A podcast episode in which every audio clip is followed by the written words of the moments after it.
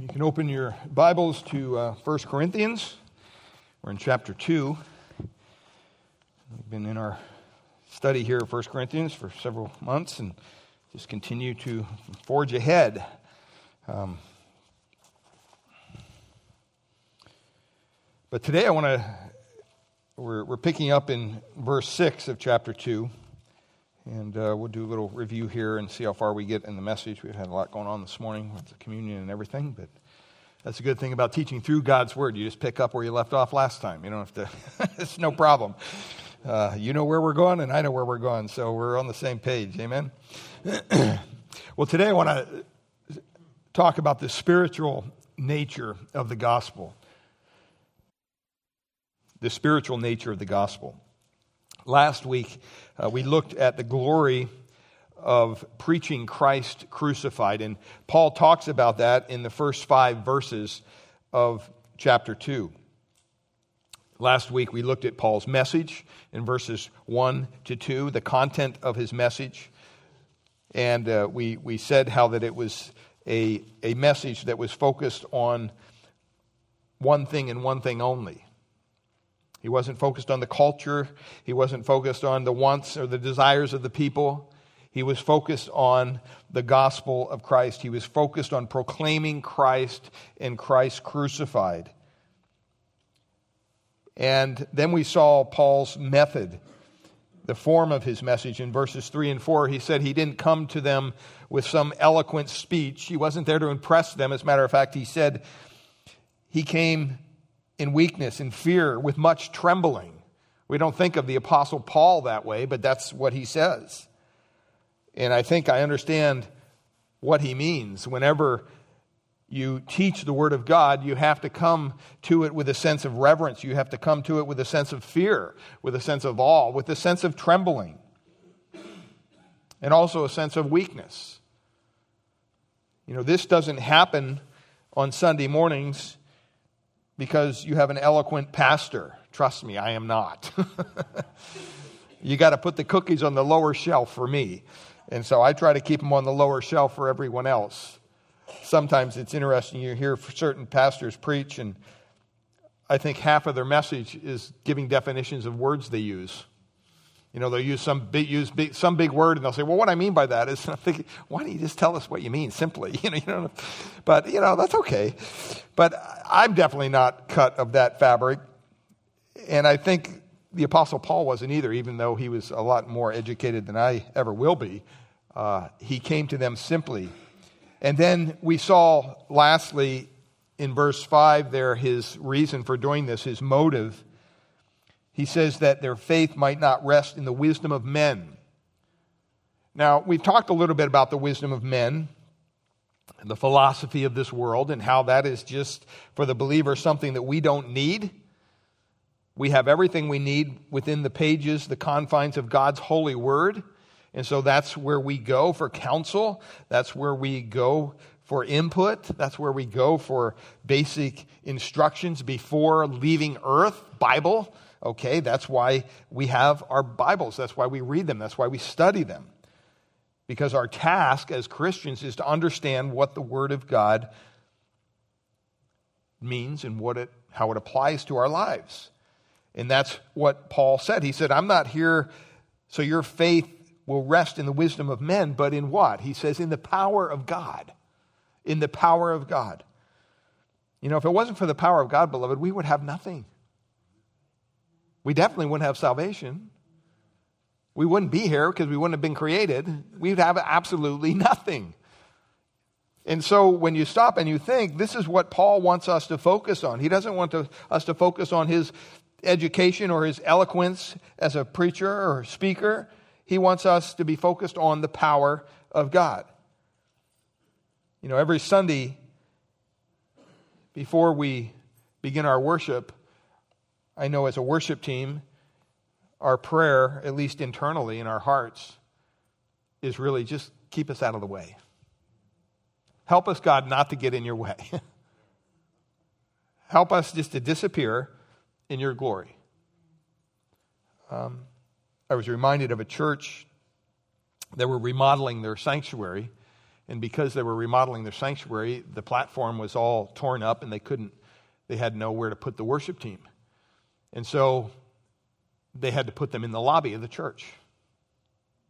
And they said at first it was really weird because you had the worship team back there in the lobby of the church and everybody's facing here looking at the words on the screen.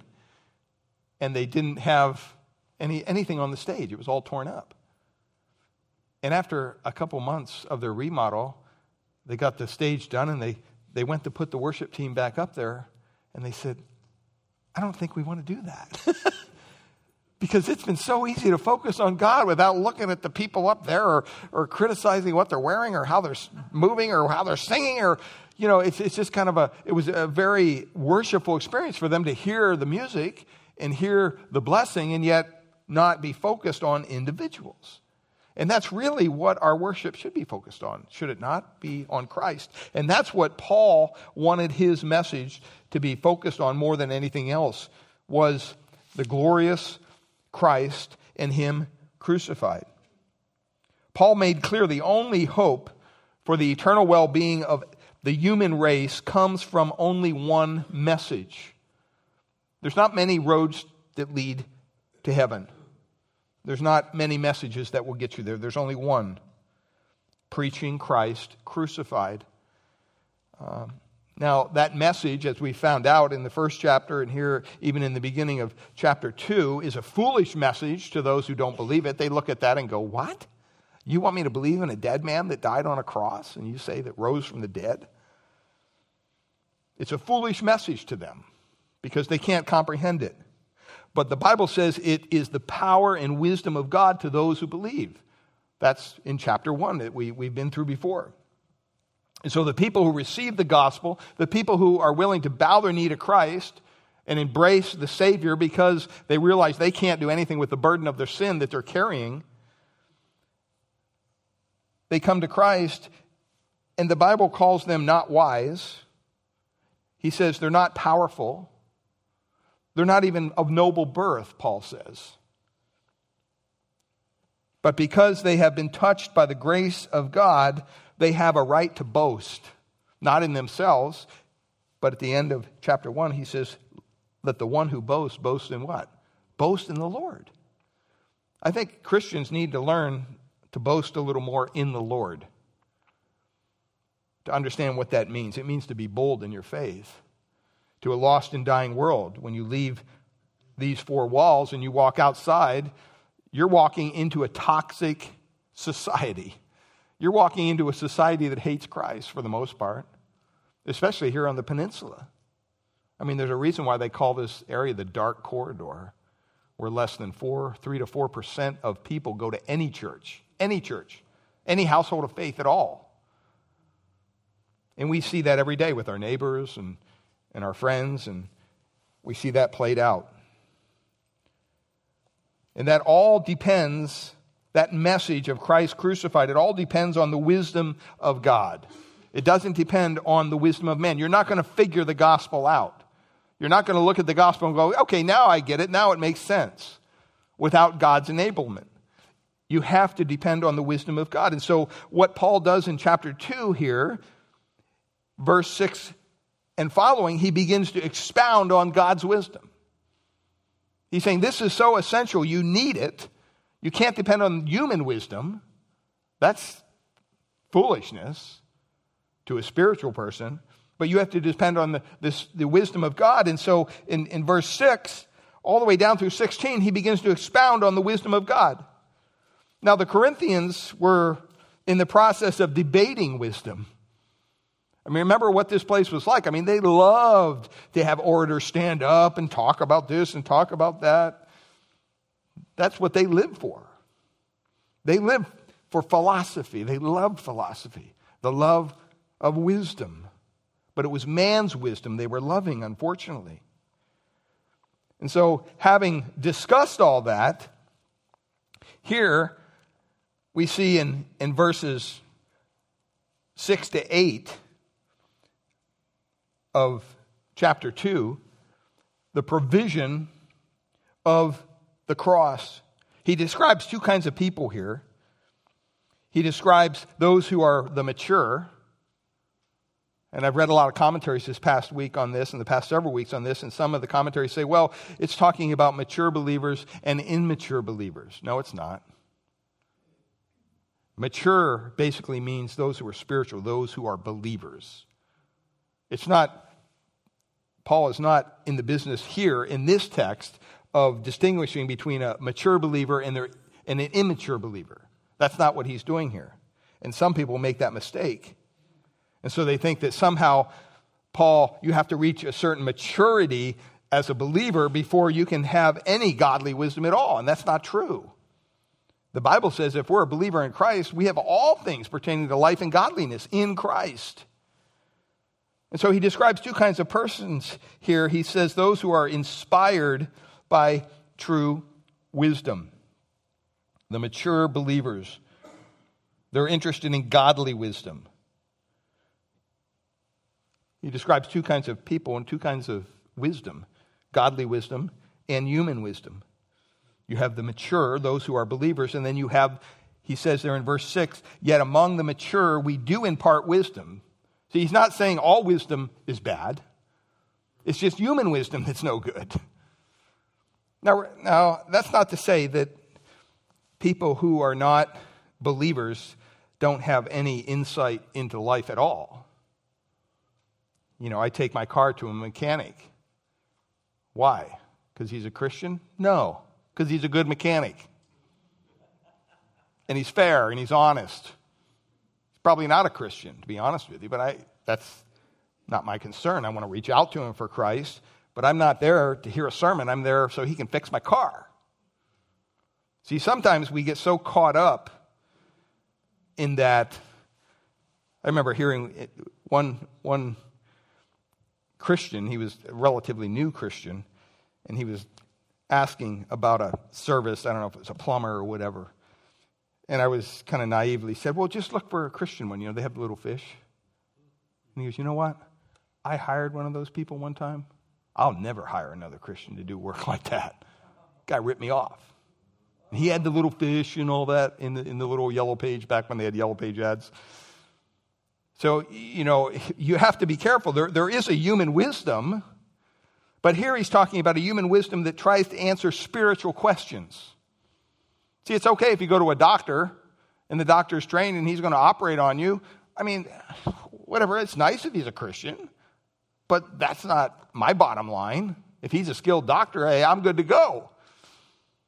So we have to be honest here that there is a human wisdom outside of the spiritual realm, the nature of life, that some people are very good at things and they do things in a secular way and they're they're very uh, adapted at, at their, their their profession. That's okay. But see here, he's he's talking about a spiritual insight. So he says, yet among the mature we do impart wisdom, but it's divine wisdom. It's not human wisdom. He says, although it is not a wisdom of this age.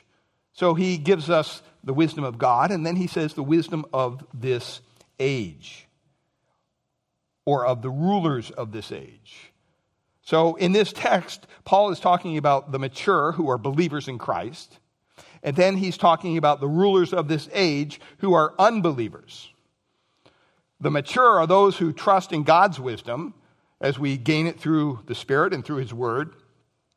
The rulers of this age trust in human wisdom. And they get it from within themselves, or their training, or their, their teaching. And so Paul says here, you know, there is a false wisdom, a human wisdom, that is really a hindrance to the gospel. It's a hindrance to the gospel. Whereas godly wisdom, divine wisdom, flows out of the gospel. And see, sometimes we get the wires crossed and And we forget what is spiritual in nature and what is kind of secular in nature in our lives. You know, if you're going to an auto mechanic, that's that's one thing. But if you got problems in your marriage, you probably don't want to go to a secular counselor. You may not even want to go to a Christian counselor, to be honest with you, in the sense of Christian counseling today, because Christian counseling is just secular counseling with the label Christian on it. But they take Freud and all that stuff and apply it to the situation. What is that? That's human wisdom. I would much rather you go to a biblical counselor. What's a biblical counselor? A biblical counselor doesn't rely on human wisdom. A biblical counselor relies on what? On the Word of God. So if you have problems in your marriage, you go talk to a biblical counselor. There's a couple good things. Usually they're free. That's a good thing. Secondly, they're not there to entertain you. They're not there to make you want to come back again. You don't lay down on a couch. You sit down and you frankly talk about your problems. And then the biblical counselor opens up the Word of God and says, well, here's the issue. Here's what you need to do. Go do it. I'd much rather have that than laying on a couch having somebody talk to me about my childhood. So we have to be discerning in all that. And so Paul says here very clearly that there's these two sets of people. To believers, those who are called, he says Christ in verse twenty-four of chapter one is the power of God, of the wisdom of God. So that, that word mature there, some translations translate it perfect or complete, but it can also refer to a person who has full membership in a group, one who's fully vetted, one who's fully initiated into the group. And here he uses this term, the mature, in the same way he uses it over in Hebrews chapter six, verse one. I should say the writer of Hebrews, because we don't know if Paul wrote Hebrews or not. Some people believe that, some people don't. But the writer of Hebrews uses this word the same way Paul uses it here in First Corinthians. In, in Hebrews six one, he says, therefore, let us leave the elementary doctrine of Christ and go on to what? Maturity. Not laying again the foundation of repentance from dead works and of faith towards God and of the instructions about washing and laying on of hands and the resurrection of the dead and the eternal judgment. He says, hey, you need to leave that stuff and you need to kind of dig down and become mature in your faith. Or in, in chapter ten and verse fourteen, he says, by, for by a single offering he has perfected for all time those who are being sanctified. There, it's used the same way it is in First Corinthians, perfected. It means to be fully vetted into the, the salvation of Christ. So those who are mature, it refers to the redeemed. It refers to those who are completely trusting in Jesus Christ as their Lord and Savior in his work upon the cross. He's not talking about When he's talking about God's wisdom here, he's not talking that it only applies to certain believers that have an advancement in their faith or they have super faith or whatever. He's not talking about that. He's just talking about those who are saved, those who have put their faith and trust in Christ.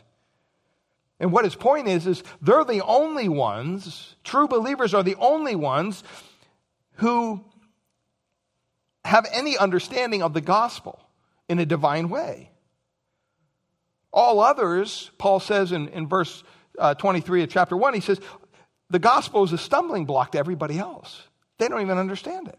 And if you don't believe me, just think about it in your own life. Before you came to Christ, how many times did you hear the gospel? How many times maybe did you mock the person that was sharing the gospel with you? And then all of a sudden, what happened? God turned the switch on. God convicted you of your sin. God transformed you. God opened your spiritual eyes so you were no longer dead in your trespasses and sin, and he gave you new life. And all of a sudden, that silly message of the gospel became everything that you're going to hang your hook on for the rest of your life. You put your full trust in the gospel. It becomes the most important message that you've ever heard once your spiritual eyes are opened. We read in Ephesians one, eight, and nine, you have to understand, for every Christian, it says, in all wisdom and insight, he made known to us the mystery of his will, according to his kind intention, which he purposed in him. Christ's rejectors hear the message of the gospel and they count it as foolishness, but to believers, it's the wisdom of God. It's what we have to put our faith and trust in. At Corinth, there were some immature believers. and these immature believers were carried away by these speakers who would get up with their eloquence and their sophistication, and they'd be able to influence them away from Christ. And when they looked at Paul, they thought, well, he's so direct. He's just so basic in his speech. I'd much rather hear to listen to this person. He makes me just feel warm inside, and he's good to look at. He's got a nice smile. I was talking to someone this past week of spiritual things, and they asked me a question. They said, they were from another country, and they said, could I ask you a question? I said, sure. And she said, well, have you ever heard of Lakewood Church? I said, yeah. Why do you ask? Well, you know, my mom keeps on wanting me to go to a church, and just can't seem to find a good one around here, but she keeps on sending me these messages. And I said, from Joel Osteen? She said, yeah, yeah, that's his name. She goes, he smiles all the time. I go, yeah, that's the guy. He's got really nice teeth. I go, yeah, that's him. I said, so what do you think? She goes, you know what? I've listened to three or four of his messages my mom sent me. And I could see, you know, the first one, it was kind of interesting. He seemed very well spoken. He didn't have any notes at all. Um, but she goes, a couple odd things. You know, as I watched the service on T V, I saw him hold up his Bible and say, this is our Bible, and this is what. But then after they said the little thing, they say, he never referred to his Bible. I don't know where it went. I don't know if he put it under. I don't know where it went, she said. And so she goes, um, you know, this is interesting, um, but it seems like he just says the same thing over and over and over again. And I said, well, yeah, that's not somebody I would recommend you listen to. I'd probably recommend someone who teaches from the Bible, that's willing to spend time in the text of the Bible so that you can understand. The goal is in our teaching that you can read the text and understand it for yourself. She said, yeah, you know, there's a lot of pastors today, they just focus on how to have a happy family or have a better job or be happy in life. I said, yeah, that's true. You know, you're, if you don't, if you're not in the Word of God, if you're not being taught the Word of God, then there's going to be a void there.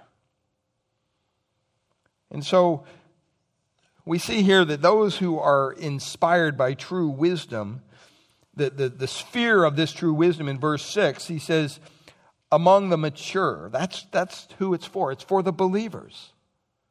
That's the only people that are going to get it. Where does this wisdom come from? The source of it? In verse seven there, he says it's from God. It's the wisdom of God. It's not of men. So it, it's not going to make complete sense to everyone. You know, when you read through the book of Job, uh, especially, you see the wisdom of men set in plain contrast to the wisdom of God. You know, here's Job, he's having all these issues in life, and here's Job's friends, they come along and they try to convince this suffering patriarch that all this stuff going on in his life in a negative fashion is because of his sin. And they go out of their way to, to teach him this. Uh, Eliphaz, one of them, was a man with exotic experience. He talked about dreams and visions and spirits and all kinds of things. Bildad was a man of clever cliches. He had this little pet answer or pet proverb for every little thing. Zophar, the other individual, was the man with the made-up mind.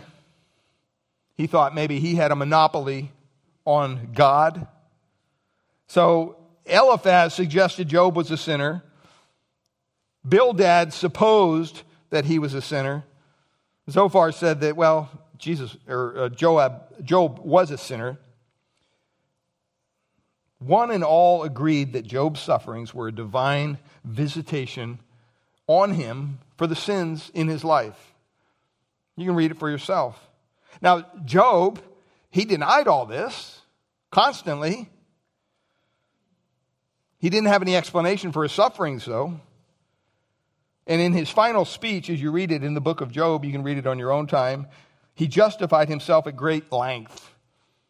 He's using the personal pronouns I, me, and my no less than one hundred ninety-five times.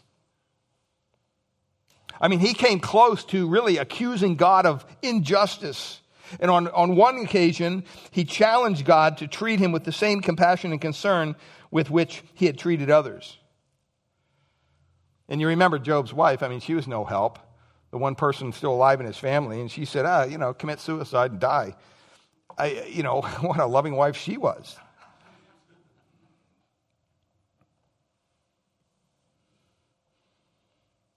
And so all their conclusions were wrong.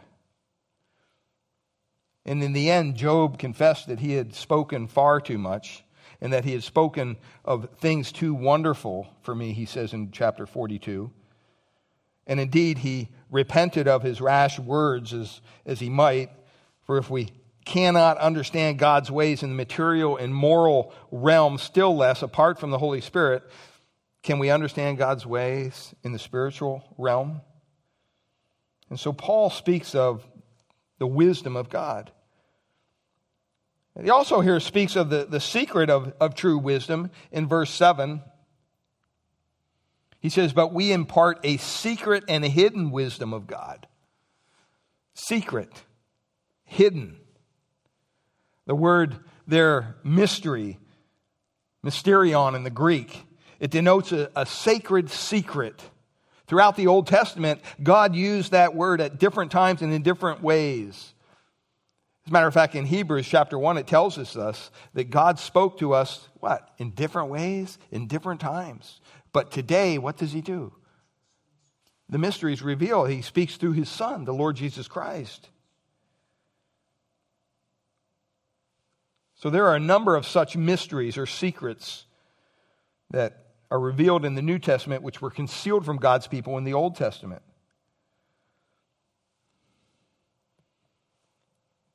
That's why it can't be discovered, just humanly speaking. The whole plan of redemption was conceived in the mind of God long before ages, before Lucifer raised the standard of rebellion in, in heaven. And so we have a, a wisdom that is mysterious. It's secret. It's hidden until God chooses to reveal it to you. And then he says here, this wisdom, the scope of this wisdom is unto our glory there in verse seven at the end. We know, we can understand that God does all things for whose glory? For his own glory. I mean, that's the, the basic premise of all true biblical hermeneutics, that God receives the glory, not man. God should have planned things and permit, permitted things and pursued things onto our glory. It's a thought beyond all thought.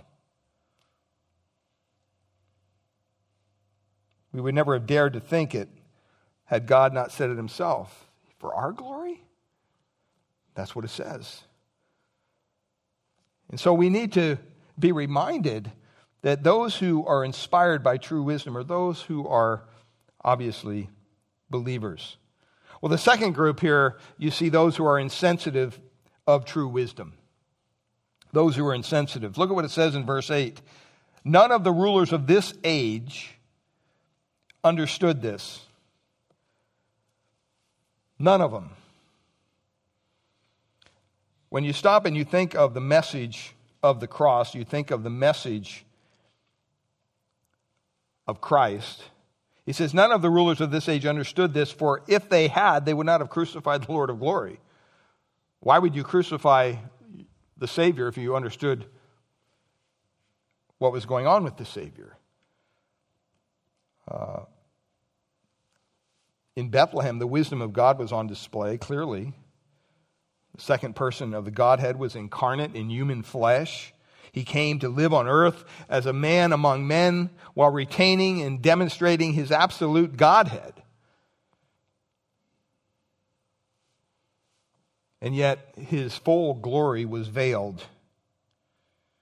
Why did he do all this? He did this so he could be our mediator. He could be that person that comes in and bridges the gap between God and man.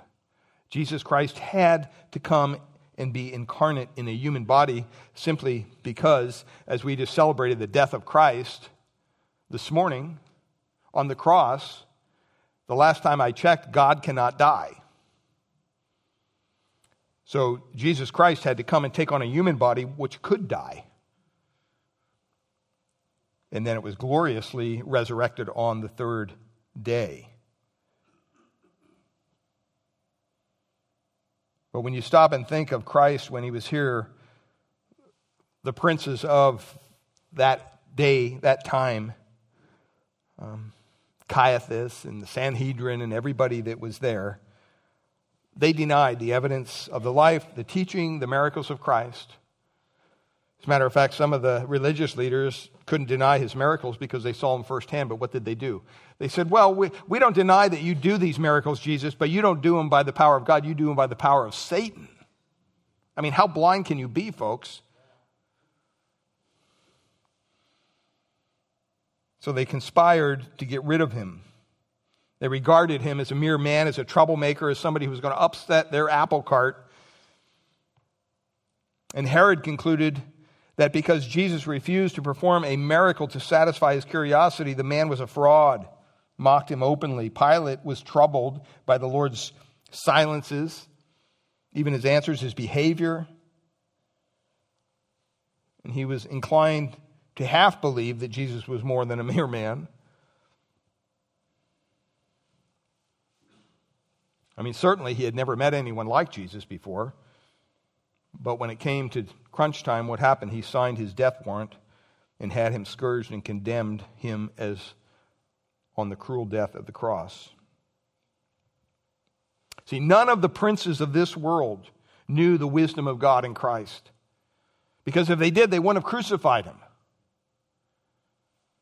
And as they were nailing him to that tree that day, Jesus prayed for those who were carrying out his death sentence. And you remember it's recorded in Luke twenty-three thirty-four, Father, forgive them. What does he say? For they know not what they do. They didn't get it. Nothing but the restraining hand of God held back twelve legions of angels from pouring over the battlements of heaven and ushering in Armageddon, and then just right then and there. But it didn't happen.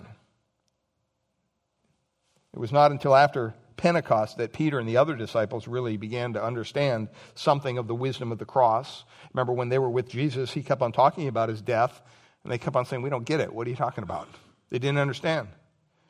Peter charged the Jewish people and their leaders with their appalling guilt.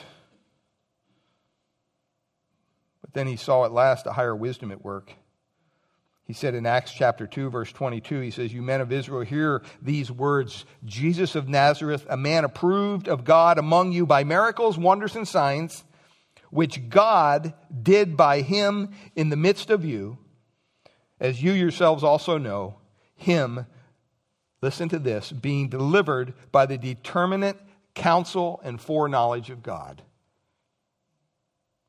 You have taken, and by wicked hands you have crucified and slain, whom God has raised up, having loosed the pains of death, because it was not possible that he should be held by it.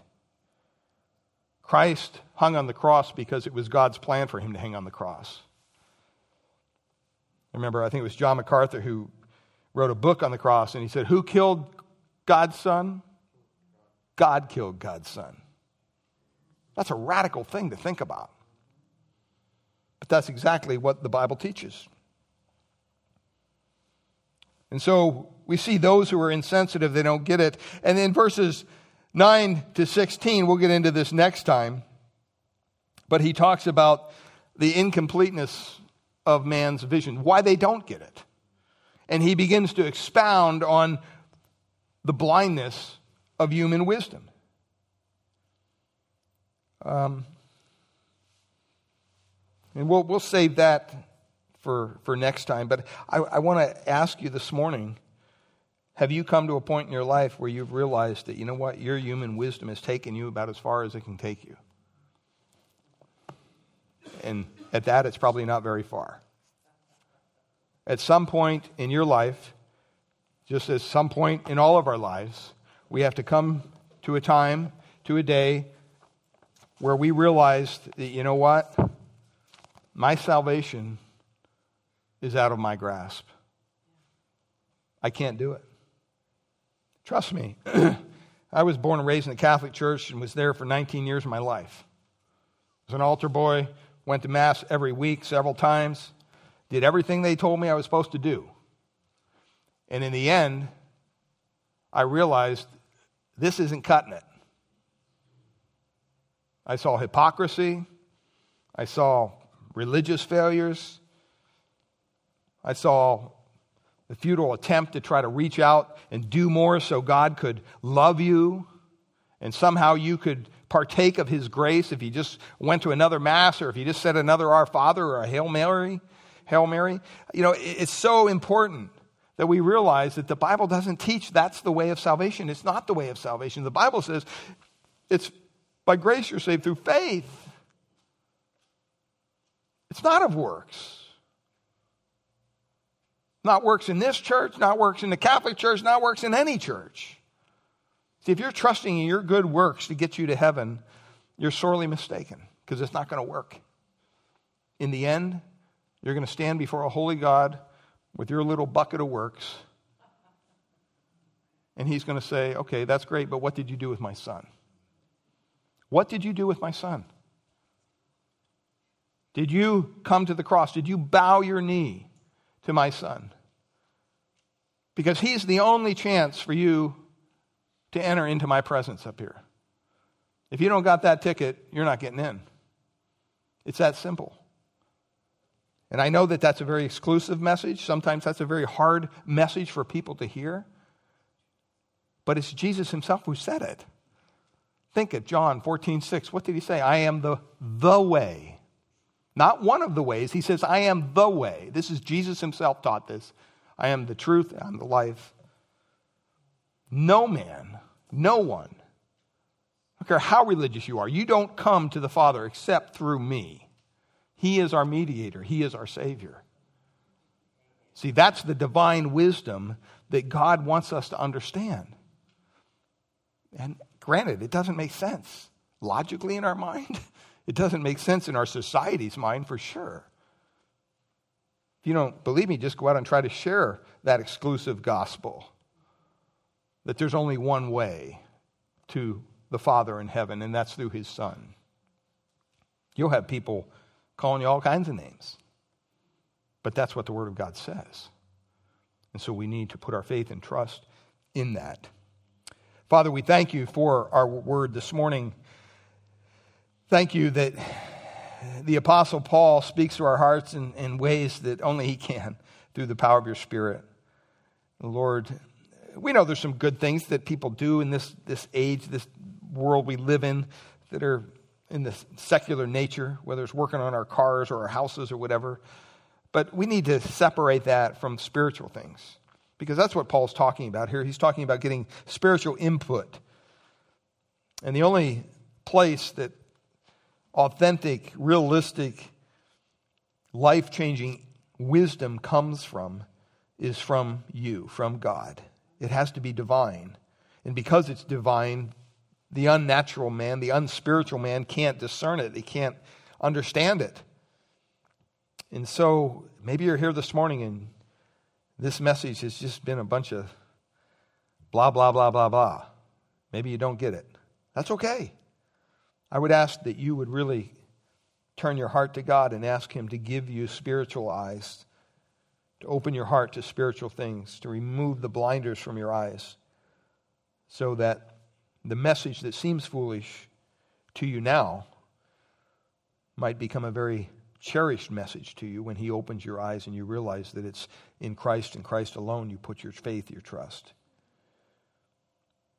What a glorious thing it is to come to the cross and bow your knee in humbleness and humility and admit your need to be saved from the pool of sin that surrounds us, from the mire and the muck that we can't seem to get out of, from the stains that are just driven into every part of who we are. It's only through Christ and Christ alone that we can have our sins, our stains, that mire, that muck, that pool of sin washed away, that we could be free, free in Christ to do what honors you, free in Christ to give you glory, free in Christ to give up our religious works and to trust in your Son's work on the cross, the only work that will save. If there's any here this morning who's yet to put their faith, their trust in Christ, I pray today might be the day they cry out to you, Lord, I know I'm a sinner. We can all admit that. We all do things that are dishonoring to God at times. And we need forgiveness. And the only place we can go is to Christ. If you're here this morning and you want to cry out to the Lord, you just do that in the quietness of your own heart. Lord, there's a prayer in the New Testament that's a very biblical prayer. It's a simple prayer. A couple words. Lord, be merciful to me, a sinner. Save me. In that one prayer, you're acknowledging your Your sin, you're acknowledging your need to be saved, and you're acknowledging the Savior. And when that's prayed from a sincere heart, He will save you. He will transform you. He will change you into a new creation in Christ. Your spiritual eyes will be opened, maybe for the first time. And you'll realize that you've been reconciled to your God and your Creator through His Son. As believers, I pray that we'll take this message out of these four walls and live it and speak it boldly for your glory.